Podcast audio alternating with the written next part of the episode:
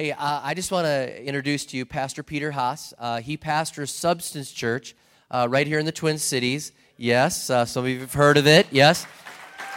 Here's what's really exciting about it they are several thousand uh, in weekend attendance.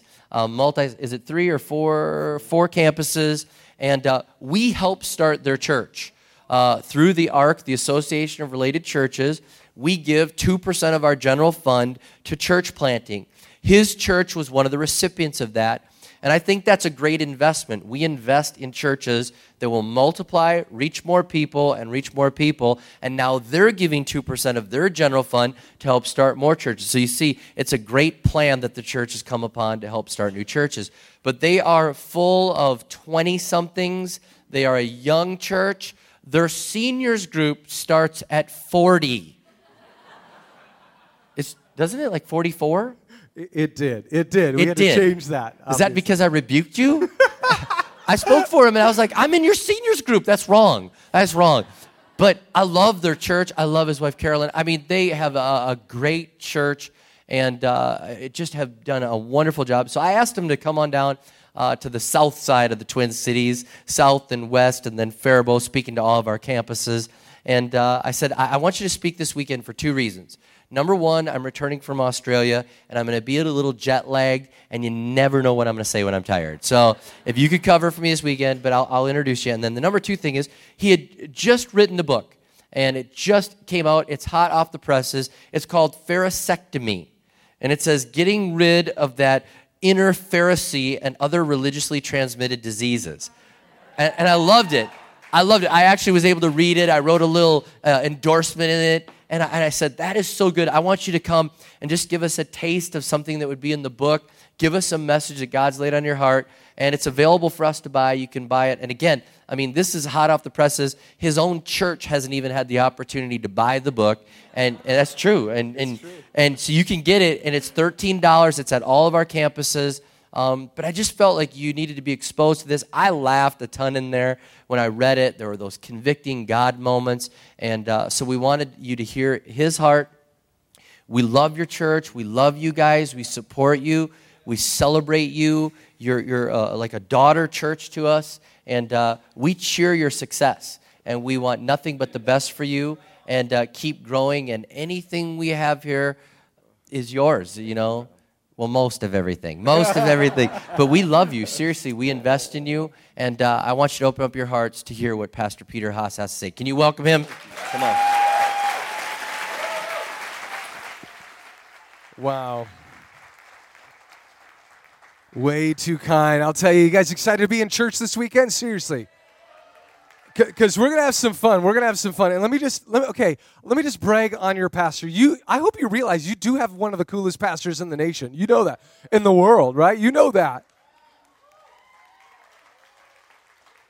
Let me tell you something. When we moved up to the Twin Cities, uh, back in 2004, uh, your pastors, Rob and Becca, were like the first of all of the pastors really to embrace us, open us up, open up their arms, and just say, "Hey, we're so blessed that you guys are here. Let us help you." Uh, literally, uh, like they they started doing all sorts of things to help us, not just financially, but uh, just moral support. I just, uh, I'll tell you, I, I've never met pastors that were so non-territorial and so generous. And even you need to know this.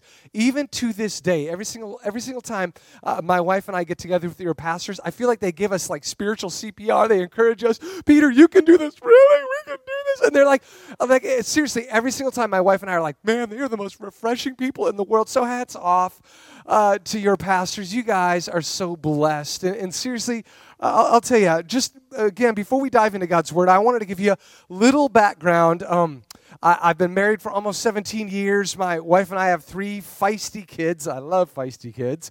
And uh, I'll, I'll, tell you, uh, we, uh, you know, again, we pastor kind of a crazy church, but um, part of it is because I didn't grow up in church. Many of you guys uh, may have heard this before, but I, I, believe it or not, I gave my life to Christ in a nightclub.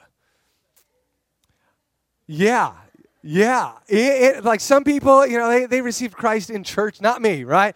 No, I was in a nightclub, and it's kind of crazy. I, I get sick of my I get sick of my story, but uh, the Lord rebuked me a while back and said, Peter, uh, it's not your story, it's my story, and you're going to share it.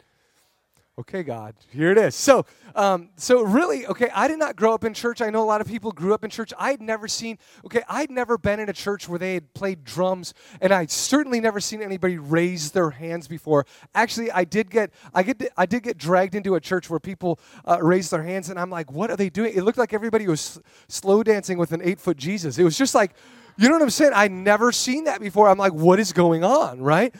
And, um, and, and so I was, to be honest, I was a little bit scared of of those kind of Christians, right? And I just, I, I, I kind of didn't want, I, I was really scared of those kinds of Christians. And yet, I'll tell you what, life has a, a, way of leading us to God, doesn't it? I mean, you experience tragedy, it causes you, it forces you to start asking deeper questions. And I, I'd not really asked those deeper questions. Why do we exist? Who are we? What, what is there a God? And, and uh, I'll tell you, again, nothing like tragedy to, to start jump-starting those types of questions in your life. And, and um, at the time, I was a rave DJ. I would go to different nightclubs with my turntables and I had my creative records and, and I'd do that whole thing, you know, hanging out with all sorts of very wholesome people.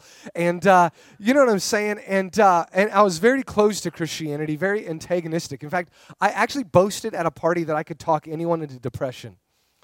Because, like, I literally said that. I literally boasted that I could do that. And in the Lord, I think in his irony, was like, ah, I'm going to use that guy. Okay, uh, we're going to we're gonna see what I'm, watch this trick, right? Um, actually, and, his, again, I was clo- very close to the gospel. In fact, the, I was dating this girl at that time uh, who's now my wife, and uh, something really tragic actually happened in her life. Um, she had actually discovered her father's body uh, right after he had pulled the trigger and committed suicide.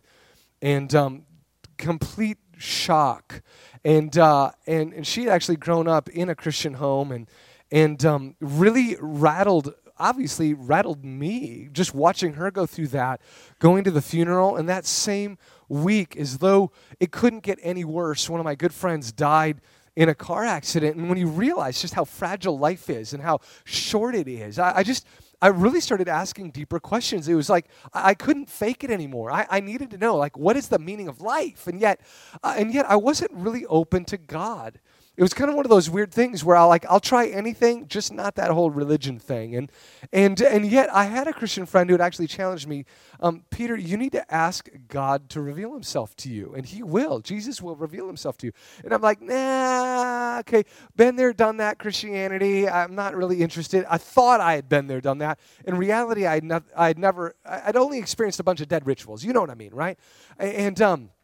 And so, and yet, I'll tell you what, that night I, I, happened to be working in a nightclub, and I'm on the second story of this nightclub looking down on the dance floor. And when I saw everybody just drunk and stoned out of their minds, I remember thinking to myself, I hate this. What are we doing? Like, this is supposed to be living? This is supposed to be fun? This is supposed to be celebration? What are we doing? I hate this.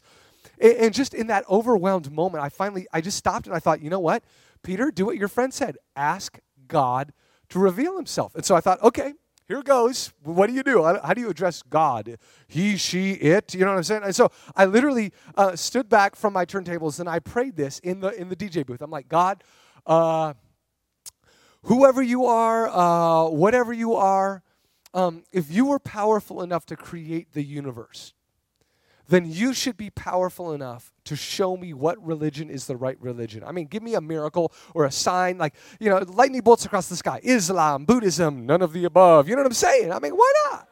Why? Why not? And, and so, like, I, I, I kind of snapped uh, out of this super deep, super sincere prayer. And, and I thought, what in the world am I doing? I, I must really be depressed. I'm praying, right? And I thought, I need a cigarette. So I and so I put on a dance mix, right?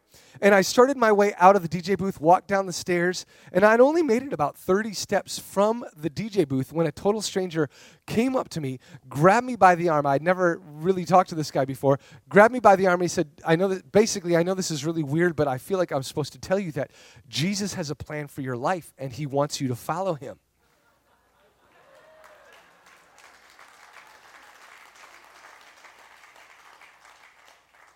I did not have that response, okay? I I freaked out. I, I literally got scared. I, I, started sweating through every pore of my body, and I, I, just, I, literally grabbed the guy and I go, What did you just say? Because I'm scared. And, and, this time he, he goes, uh, kind of repeated it again awkwardly. And, and, it was like I was cornered. God, God answered my prayer, showed up in my nightclub, and freaked me out. I thought, I have to follow this God or I'm going to die. I, the, literally, the, the words leapt out of my mouth. I go, Tell me what I'm supposed to do. And this guy was a little bit shocked, like it shouldn't be this easy. You know what I'm saying? And I'm like, tell me what I'm supposed to do. In my mind, I will jump off any cliff you tell me to. Like, because you're, I mean, you, he didn't even know. He didn't even know he was the, I, I, just prayed and I'm freaking out. I didn't even know how to tell him. I just prayed and you just showed up and what are you doing here? Um, and, and, and so he, he fumbled for a second. He's like, uh, what to do? What to do? Um, uh, I, I guess we could pray. And I'm like, all right, cool, you know, like, well, uh, so he grabbed me by the hands, pulled me down into the de- into the into the little booth there where people, you know, booths people sit, and, uh, and and I just right there, he goes, repeat this after me, and I just repeated after him this old school repentance sinner's prayer, and that was it, man. Peter Haas went for Jesus, freaked out all my friends and family, and boom, here I am, a preacher, right? Okay, yeah. God has a sense of humor. I'll tell you, but but okay, listen to me. I don't know what your background is today, but listen, God can reveal himself to anyone. He can reveal himself to your coworker, to your spouse, to your scary parents. He can reveal himself to anybody. Listen to me. I, I, think that there's this, a lot of times we like to imagine that there are certain people that are beyond the saving grace of God. They're just, they, they cannot get it. But listen to me, that's a lie. That is a lie from the pit of hell. And I believe God wants to challenge you today to, to continue to pray for those people that you want to know Jesus more because it, it, it's true. There's nobody that is beyond His saving grace. In fact, I actually, um, so that story, I, I actually unpacked that story in a little bit more humorously um, in my book, Pharisectomy, you know, again, how to remove your inner Pharisee and other religiously transmitted diseases. But part of the reason why I did that is because I, I, feel like there's so many people who are cynical about the body of Christ and do not really comprehend just how amazing, how exciting, how, how grace filled this God is. And so I, I wanted to uh, really put it into writing a little bit more. And I, I just, uh, uh so again, uh, it is for sale here, but do not tell my church because they have, I've not released it at my church, okay? And they're going to freak out if they hear out that River Valley Church got it before they did, okay? So just you can tweet it like next week, okay? Once I get it there, okay? But uh, but seriously, I I uh, I one of the I actually wrote about a third of it as a stand-up comedy book because I wanted people to really laugh their way back in love with the church and, and really as and there's a lot of deep points where I wanted to really reinvent people's idea of church and that's part of what I want to do this weekend is I want to reinvent the way UC Church. And so if you have your Bibles, why don't you turn with me to James chapter 5 verse 16. James 5:16 classic Bible verse. If you have not memorized this verse, you need to, okay? This is classic. And, and again, for those of you who have heard this before, I want you to listen with fresh ears as though this is the first time you've ever heard this verse in your life, okay? I, I want you to imagine like this is the most profound verse in the entire Bible, and you, it's going to change your life right now this weekend, okay? So James 5.16 says this, Therefore, confess your sins to each other and pray for each other so that you may be healed. The prayer of a righteous person is powerful and effective. Confess your sins to each other so that, everybody say, so that you may be healed. Now, it's so critical you get this. If you want to experience biblical healing in your life, you have to follow the Bible's command. The Bible's prescription for healing is this confess your sins to each other. It doesn't say to God. In fact, actually, almost every scripture in the New Testament regarding confession is actually all about living in the light to one another, not to God. In some like I think a lot of people think of confession as what you do during the slow song and worship. You know what I'm saying? You kind of cry out that little tear there, and you're like, "Oh, I'm so sorry about last night, God." Some of you, you know, or last year, whatever it is, right? You you, you say that, but listen, that's not what the Bible is talking about with confession. This is you get another believer, and you get vulnerable with them, and, when, and not just any believer, but a mature believer, a righteous person, okay? There's certain people that are not worthy of your confession. You can't confess your sin to a big mouth or a person who's legalistic, those, you know, scary people, you know, scary Christians. There's there's certain people you, you that God has literally anointed for you to do that in every in every Christian's life. Righteous person, but when you do that, the Bible says it results in healing. And I wonder how many of us have not received healing from certain temptations, from certain struggles, because we have not followed the Bible's prescription for healing.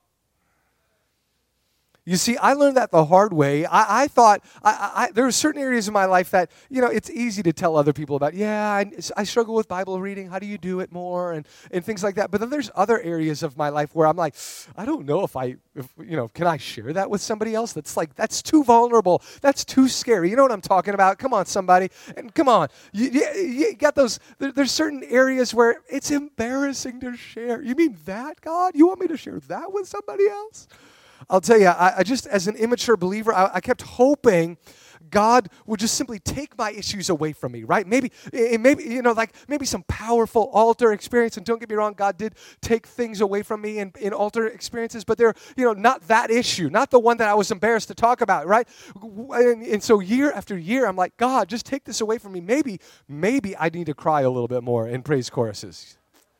You know what I'm saying? Maybe, you know, God's up in heaven like, ah, only 3.2 tears, that's not enough to heal him. You know what I'm saying? I need 12. I need 12 tears. I need I need I need more weeping and wailing. Or, or I thought maybe, you know what? Maybe uh, I need just to hear more sermons. Maybe if I ingest just large quantities of podcasts, just constant sermons all the time, then all of a sudden, boom, I'm healed. And don't get me wrong, that that, that actually did heal me in many areas of my life, but not this area. And so, year after year after year, I'm like, God, I want you just to take these desires away from me. And yet, God wasn't doing it. And, and, and really, it's because God was waiting for me to obey the scripture He had already spoken into my heart. James 5 16. You get another believer, a righteous person, you pour out your soul, and then I'm going to heal you. But I didn't want to go there. I was too scared, right? I, you see, I wanted to believe that maybe knowledge was my problem, right? Maybe I just need, again, I needed more sermons. But I, I think for a lot of us, knowledge is really not our biggest issue, is it? For example, okay, every last one of us knows what healthy food is, right? Does that mean you just eat healthy food all the time? Right? Pizza, bad. Lettuce, good, right? Does that mean you eat lettuce all the time? We all know we need to work out regularly. Does that mean just because you know what you know what you need to do doesn't mean you do it? There's all sorts of unapplied knowledge. Sometimes I think that we're in, in the body of Christ, I think sometimes a lot of us, we're knowledge connoisseurs. We don't actually want to change, we just want to feel like we're changing. We, we want to have, we want to ingest God's word in such a way that makes us say, aha, but that doesn't mean we applied it. All of a sudden, the hustle and bustle of Monday morning comes in, and did we apply anything? A lot for a lot of us, well, you've already heard more sermons than you could apply in your lifetime. Think about this. James actually said to hear the word and not apply it results in deception, which means, for this is going to sound radical, but sometimes hearing God's word could be one of the most destructive things you do if you're not planning on applying it. Why? Because you're actually deceiving yourself. You have the false appearance of transformational Christianity, and yet you don't have it. And I think I, started realizing that in my life. I had attended church services for a long time, pretending to change, but I was lacking the power because I wasn't willing to humiliate myself. You see, again, uh, sometimes knowledge isn't our problem, it's accountability, it's, it's, it's authenticity, it's prayer. Friends who can look you in the eye and say, How are you really doing? And can I help you get to where Jesus is? And so finally, when I was sick and tired of pretending to change, this is what I did. I, I did the scariest thing I, I think I've ever done in my life. And keep in mind, at this point, I was in, I was in leadership in my church, which made it even scarier because I think, uh, you know, as a leader, you want to try to make it look like you got everything together. And yet I thought, you know what? I would rather die than, than continue to bottle up and pretend to, to live like this, to pr- pretend to be changed. And so I got my spiritual friends together and I poured out my soul. I'm like, this is where I'm at. This is what I struggle with. I, and, I, and I made a commitment. I'm going to share every embarrassing detail. This is, this is every embarrassing detail of my life. I'm going to live in the light. And let me tell you, when you expose things to the light, darkness can't, you know, sin can't live there. It just can't live in the light. And, and I'll tell you, I, I, thought, I thought for sure all my friends, they're going to think, you're an idiot, you're crazy, you're crazy. And, and it, don't get me wrong, it wasn't like, it wouldn't have disqualified me from leadership, but it was still so humiliating. And I'll tell you what, in that moment, that was one of the most powerful moments of my life when a Christian brother literally embraced me and we wept together, we prayed together. And I experienced more healing in my life from that moment on, more traction in my spiritual walk from that moment on than I'd ever experienced in all of my years prior to that moment. Why? Because I did what the Bible commanded me to do. I got honest and vulnerable with other believers. And think about it. We all know these scriptures, right? God opposes the proud but gives grace to the humble. He opposes the proud but gives grace to the humble. You see, we all know that. If you want grace, you got to have humility in your life. But the problem is, especially with uh, humility, God uses the key ingredient to humility is humiliation, isn't it? We want humility, but we don't want humiliation to be a part of the process that forges that. And that's why I, I, always teach this to my staff in my church. A humiliation principle is this. And you note takers, write this down. Humiliation principle. The degree to which you're willing to humiliate yourself is the degree to which God's grace is dispensed. The degree to which you're willing to humiliate yourself with authentic fellowship is the degree to which God's grace will be dispensed in your life. I'm just really restating God opposes the proud but gives grace to the humble. Now, don't misunderstand me. I'm not saying go out there and act like a fool if you just humiliate yourself by just dancing like a monkey without your shirt on outside. You know, chances are, you know, they'll have some, you know, River Valley security come take you away. Okay, so I'm not just saying look like an idiot, right? I'm saying when it comes to fellowship, when it comes to being authentic with other believers, you need God's grace. You want God's grace on your side. You need the healing and power of God in your life. And He will respond. He will respond. It's called living in the light just and let me take this one step deeper. Uh, many of you guys have read that classic story luke chapter 5 okay? And it, it, it, it's where jesus is actually teaching at the apostle peter's house in capernaum right? You remember that story anybody? Okay in fact the coolest thing um, your pastor pastor rob and i got to actually be in israel last year in capernaum at the apostle peter's house. I remember thinking oh my gosh this is so cool. That, that, that story just really uh, came to life. And again, here it is. Jesus is teaching at Peter's house. So many people packed into this house. Uh, there was no, people could not get in, people could not go out of this house. I mean, that many people were there. And, and, and so Jesus is teaching, get this, all of a sudden, um, the, the, these men started digging through the roof of Peter's house. I mean, clay and tile is, is crumbling in on people. Could you imagine that? Being in that, like right now, imagine if right now, as I'm teaching, wherever you're at, whatever campus, all of a sudden the roof starts caving in, and people uh, literally, what, what happened was, is they, they, they, broke open a roof big enough to lower a paralytic man down through. Now, how many know that is not just a hole? That's a huge hole, right? Man, I, if I was the Apostle Peter, I would have been freaking out like, Jesus, stop the press. Whoa, whoa, this is my roof, right? And so they literally lower the paralytic friend down in front of Jesus. And instead of rebuking them for, for destroying another man's house, he heals the man. He's like, look at their faith. And, and then he tells the man, pick, stand up, take your mat, and walk. And, and, the guy got dramatically healed in front of everybody. And of course, the, the crowds were in awe. Well, I'll tell you what, when I first read that story, I, I don't believe the, the point of that story is about the paralytic. I believe the point of that story is about the friends of the paralytic. Because how many of you know that, that paralytic man could not have concocted that plan all by himself? Right? Right? I mean, and how many of you know it takes guts to rip through another man's roof?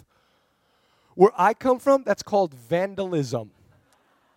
It's illegal. If somebody did that to my house, man, I would be freaking out.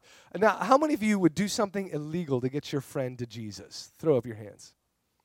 Some of you raise your hand way too quick. Okay, no, I'm kidding. How many of you do something illegal just for fun? Okay, don't do that. No, I don't want to see it. Just okay, we'll pray for you later. But you know, but but seriously, okay, here's the point, okay? Don't miss this.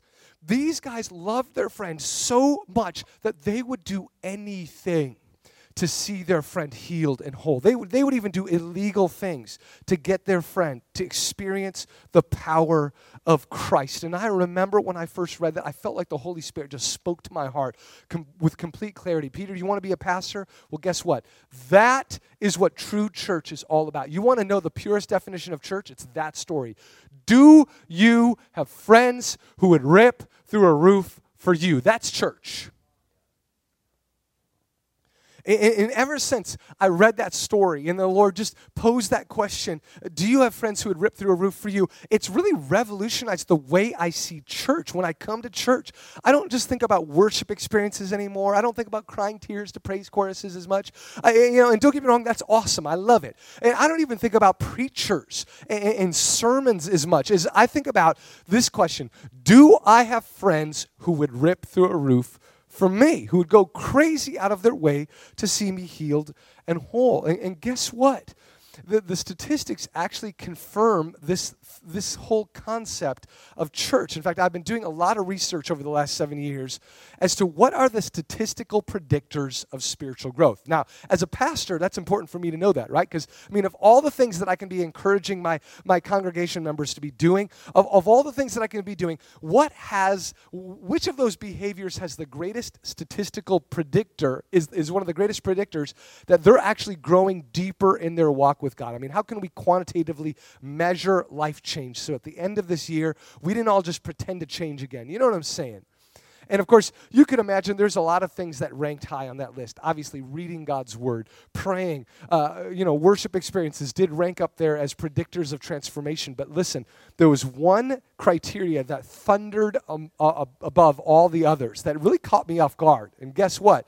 Th- this is, you want to know what it is? One, the number one statistical predictor of spiritual growth is how many intimate Christian friends you have in your life on any given basis. In other words, I can go across this congregation if I knew exactly how many intimate Christian friends you spend time with now in your life. Not five years ago, not 10 years ago in the glory days when back, oh, we had that one church Bible study. And okay, now, I'm talking about now. How many intimate Christian friends do you have in your life right now? That is the greatest predictor of whether or not you're growing deeper in your relationship with the Lord. More than church services attended, more than Bible verses memorized, and that, that, comes, that, that, that shocks people. In fact, the study actually, uh, to this degree, listen, get this. You can take two people, preach the same quantity of God's word at them, and the person who's got the most intimate Christian friends in their life is the one who's most statistically likely to apply that word. In other words, I can teach on fasting to two people, and the person who's most likely to actually fast is the person who's got intimate Christian friends who say, let's fast together. I mean, it's not rocket science. I think we all know this, right? I mean, really, uh, what I'm saying here is just an illustration of the parable of the seed and the sower when Jesus said the, the word of God is the seed. You can sow it in large quantities on soil, but it doesn't necessarily mean it's going to produce a harvest because the, it's the soil content. Some people do not have the right context of their lives to really produce a harvest, and I really believe that that that that fellowship, biblical community, is the transformational agent that results in that kind of change. It's it's the parable of the seed and the sower, and so again, it's just like James said righteous people coming together to be authentic and pray with one another, that's powerful. It's effective. It avails much.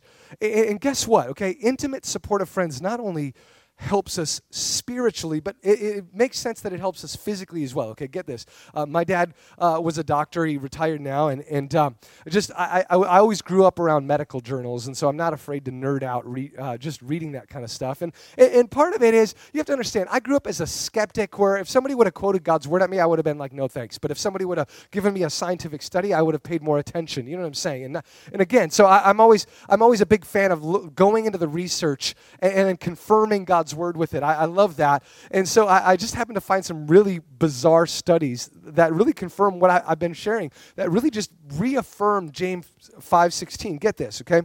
Did you know socially isolated people are four times more susceptible to catching a common cold? Four times more susceptible. And I thought it was my, my slimy, germy friends that were actually getting me sick. You know what I'm saying?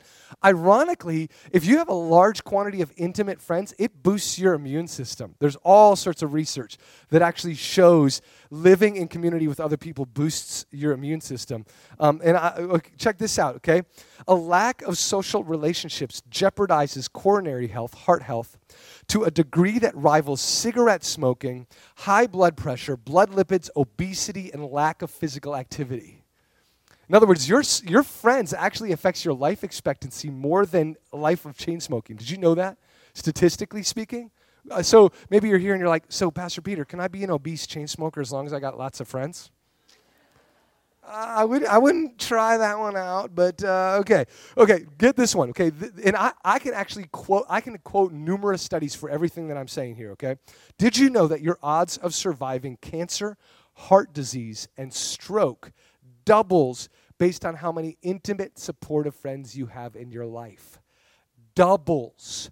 Cancer, heart disease, and stroke. Your odds of surviving those doubles based on how many intimate, supportive friends. Come on. I, in fact, it doesn't even stop there. There's a connection between memory loss and friends. There's a connection between, I mean, all uh, joy, happiness. I mean, you can go through all sorts of criteria. In fact, um, I, I even found this that, that there was this weird study by epidemiologists, people who study epidemics, and they actually found that Christians, for some weird reason, who attend church on a, on a regular basis, live significantly longer than everybody else in our culture. It was a secular study. They actually found why do church-going Christians, they actually found that, that church-going Christians who attend more than once a week live like significantly longer than non-Christians do, okay? Major secular university study found that. And again, to us, it shouldn't be a shocker. When authentic people get together, James 5:16, and it, there's healing. The power of God rests in an environment like that. And, and think about it if somebody invented a pill that would double your odds of surviving cancer, stroke, or heart disease, I think there'd be a lot of people that would call that the medical breakthrough of the decade, wouldn't you think? Right? Right? But to say that it's intimate, supportive friends, uh, that just doesn't sound as fascinating, does it? Because unlike a pill, that actually requires us to change. You can't just pop a pill, and, you know, or you, when it comes to friends, that actually requires us to slow down our lives. That actually requires us to get vulnerable. That actually requires us to actually go to, to life groups. That actually requires us to go to marriage night and, and be authentic with other people. But sometimes we, we don't want to give that much time. We'll give maybe one life group a t- uh, chance, right? And of course, you know, I always tell people sometimes it takes nine life groups before you find your tribe. You know what I'm saying? The first one you showed up, yeah, a little bit freaky, weird people there. You know what? That, that happens, okay? But if, you got to find your tribe. You got to slow down your life. You see, relationships exist in the margin, and we don't live in a culture that values margin, do we? You see, again, I just, uh, we've got to slow down our lives. And so let me end with this. There was a classic story of a woman by the name of Vita McKenzie who, um, she, uh, she was a Jamaican woman who had a total paralytic stroke had several kids, and of course, um, uh, just they took her to the doctors, rushed her to the doctor, and of course, the doctors are like, "Oh, she, her brain is gone. I mean, she, her eyes were rolled back, her tongue was hanging out, she's losing uh, bodily functions, uh, she, her organs are starting to shut down." The doctors just said, "There's nothing we can do to, for her. You just need to take her home, so she can die at home." And, and of course, they took her home, and they're like, this can't be the end. I mean, she's too young. She's got young kids, kids that are like, Mommy, wake up. I mean, they're, they're like, this, this can't be it. And so all of a sudden, the, the friends of, of Vita McKenzie were standing around her bed thinking, What are we going to do? What are we going to do? What are we going to do? And one of them said, You know what? God can change this. We need to take her to church. And they're like, How in the world are we going to get her to church? And one of them was like, You know what? I have a wheelbarrow. Let's throw some blankets in this wheelbarrow. And if we got to wheelbarrow her to church, we're going to do it because Vita needs Jesus. And so, get this that's exactly what they did. Can you imagine could you imagine if somebody bust through the doors of, of these auditoriums today uh, with, with, a, with somebody in a wheelbarrow? And they, sure enough, they brought her in, tongue hanging out, eyes rolled back. I mean, just I mean, what a sight. And the moment they brought her into that church, people, because people had been buzzing about Vita, Vita, Vita, what happened to Vita? And they all of a sudden saw her and people started weeping. And so the pastor thought, you know what? I, I have to stop the service. We need to pray for her. And, and, so he goes, he goes, come on, everybody, let's pray. Let's intercede. God can work on Vita's behalf. And let's. And so he, he said in kind of just the way that only an old school Pentecostal preacher could. He shouted. He shouted because we all know that when you shout at the devil, the Lord heals more people, right? No, you know what I'm saying? It's kind of, but he shouted, he goes, he said, Vita, in Jesus' name, rise up and walk. Nothing happened. Kind of awkward, you know? You know, you invited your friend to church that day, and you're kind of like, you know, this we don't normally do this. You know what I'm saying? This is kind of going on, and and then the other, then that hyper spiritual woman is like, he needed to shout louder. You know what I'm saying? No, I don't know. People are just wondering what's going on, and so he's like, come on, everybody. Like, if this was your mom, how would you pray? If this was your sister, how would you pray? If this was your spouse, how would you pray? Come on, and people just started interceding. They started praying in the spirit, and he said, Vita, in Jesus' name, rise up and walk all of a sudden, Vita's eyes rolled forward, her tongue pulled back in. She looked up, kind of a little bit dazed and confused, but she was completely healed. And let me tell you, that Jamaican church partied in a way that you could only imagine they would party in Jamaica, right? I'm telling you, completely healed. And when I heard that story, I, I, this is what just came out of my mouth. It was like, oh, to have friends, to have friends like Vita McKenzie Listen to me, church. God's plan for you is not to merely attend a church service. God's plan for us is not just to turn us into a bunch of Bible experts who, who have superficial relationships with one another. God is calling us to be a part of a community of people who will see each other through to wholeness. And listen, that is what River Valley strives to be it's a family. We don't do life churches, life, life groups here for nothing. It's, it's to help you get vulnerable, to help you get find your tribe, to be authentic. And so here's a question I want to leave you with, and it's this Do you have friends who would rip through a roof for you? Do you have friends who would carry your lifeless, comatose body in a wheelbarrow in order to get you to Jesus? Because if you cannot give me an affirmative yes, then for all practical purposes, you, my friend, are an unchurched Christian. You're unchurched. I mean, we can talk about reaching the unchurched and then miss the whole point about what does it mean to be churched. I mean, do we ourselves even know the answer to that? It's the we, we, we sing songs about the blood of Christ. You know, that, that it's the blood of Christ that heals, right? Nothing but the blood of Jesus, right? You've heard that song? Well, where does the blood of Christ flow? Through the body of Christ. And who is the body of Christ? We are. I just, again, if we don't have enough intimacy or vulnerability to confess our sins on a regular basis, then we're, we're probably missing the very foundations of biblical healing. And so, just right now, at all of our campuses, I just, would, would you close your eyes? Just, just close your eyes wherever you're at. I just really believe that there's some of you here today where you've got areas of your life that you haven't been dealing with. And God is calling you, and you know what those areas are. I believe the Holy Spirit's just illuminating certain places, certain dark spots of our heart that He wants us to expose to the light. God isn't doing that to shame you. He's not doing it to condemn you. He's pointing that out to set you free. He's, he's literally saying this to you right now. I want to set you free there. I want you to experience healing there. And there are others of you here today where you're like, you've got confession going on. You've got an amazing circle of Christian friends, but right now, God is putting isolated people on your heart to reach out to. There's people in this church who do not have friends like that, and they need you. Who is that person? Just ask the Holy Spirit. Who could I reach out to? Or maybe you're just like me in that nightclub. You're just totally confused, desperate for help. Listen to me. This God can do anything. And right now, if you just reach out for Him, I believe that you're going to experience the miraculous favor that you need in your life right now. Jesus, you see our lives. You see our circumstances. You see our burdens.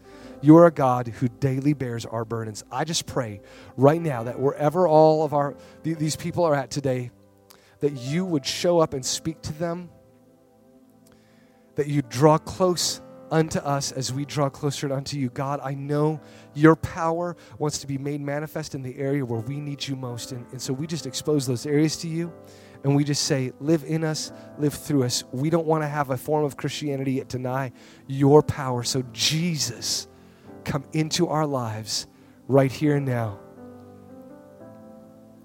Right here and now. In Jesus' name we pray. If you agree with that prayer, say amen. Amen. Love you guys.